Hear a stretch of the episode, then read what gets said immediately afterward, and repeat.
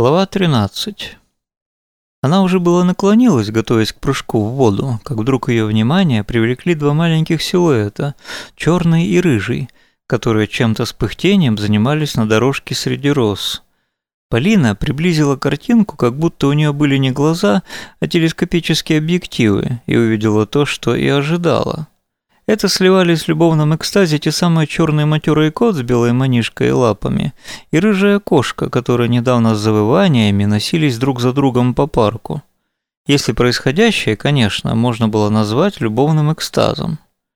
Кот навалился на кошку сверху, обхватив ее всеми четырьмя лапами и даже слегка прикусывая за загривок. Трудился он в четком ритме, мощно и основательно. Бедная кошка – уже потеряв девственность, таращила перед собой глаза с терпеливым и крайне удивленным видом, как будто спрашивая себя, «Вот это и есть любовь?» «Ну, не то чтобы это любовь, у вас это зов природы», – с сочувствием сообщила ей Полина.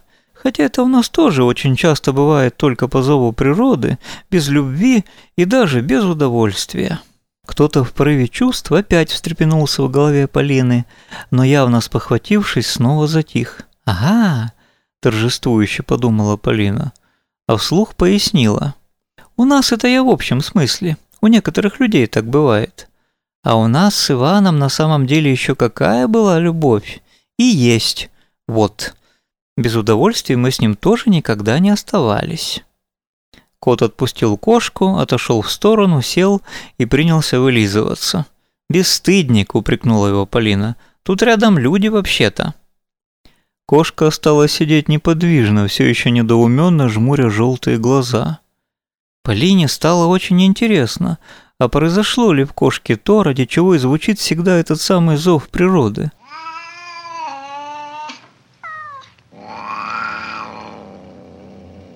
Вновь совершенно непроизвольно Полина еще что-то сделала со своими глазами и заглянула не то чтобы в саму кошку, а в образ и суть происходящего, и даже с небольшим эффектом предвидения. Да, зачатие будущих кошачьих детей произошло.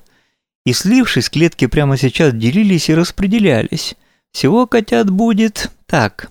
Один, два, три, четыре, пять, шесть. Для первородки многовато, конечно, но ведь природа свое дело знает – Поможет, выручит, подскажет, что и как. Полина вернула свое зрение в обычное состояние, испытывая к этой явно бездомной кошке жгучую зависть.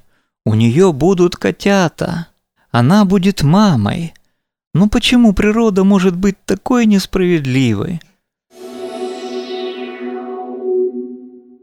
Опять кто-то быстро встрепенулся в сознании Полины. «А ты не трепыхайся там», — сказала она сердито. «Тебе-то что?» И, сделав глубокий вдох, прыгнула в воду.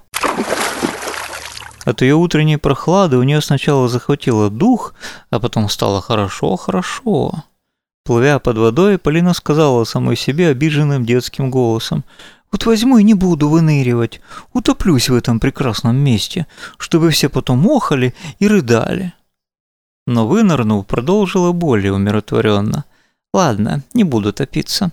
Жизнь я люблю, тем более, раз все так закрутилось, интересно, что же будет дальше? Полина плавала и ныряла в пруду четверть часа, не меньше, и оставалась бы в воде еще дольше, но тут вновь подал сигнал ее желудок. Кажется, у нее тут постоянно будет зверский аппетит.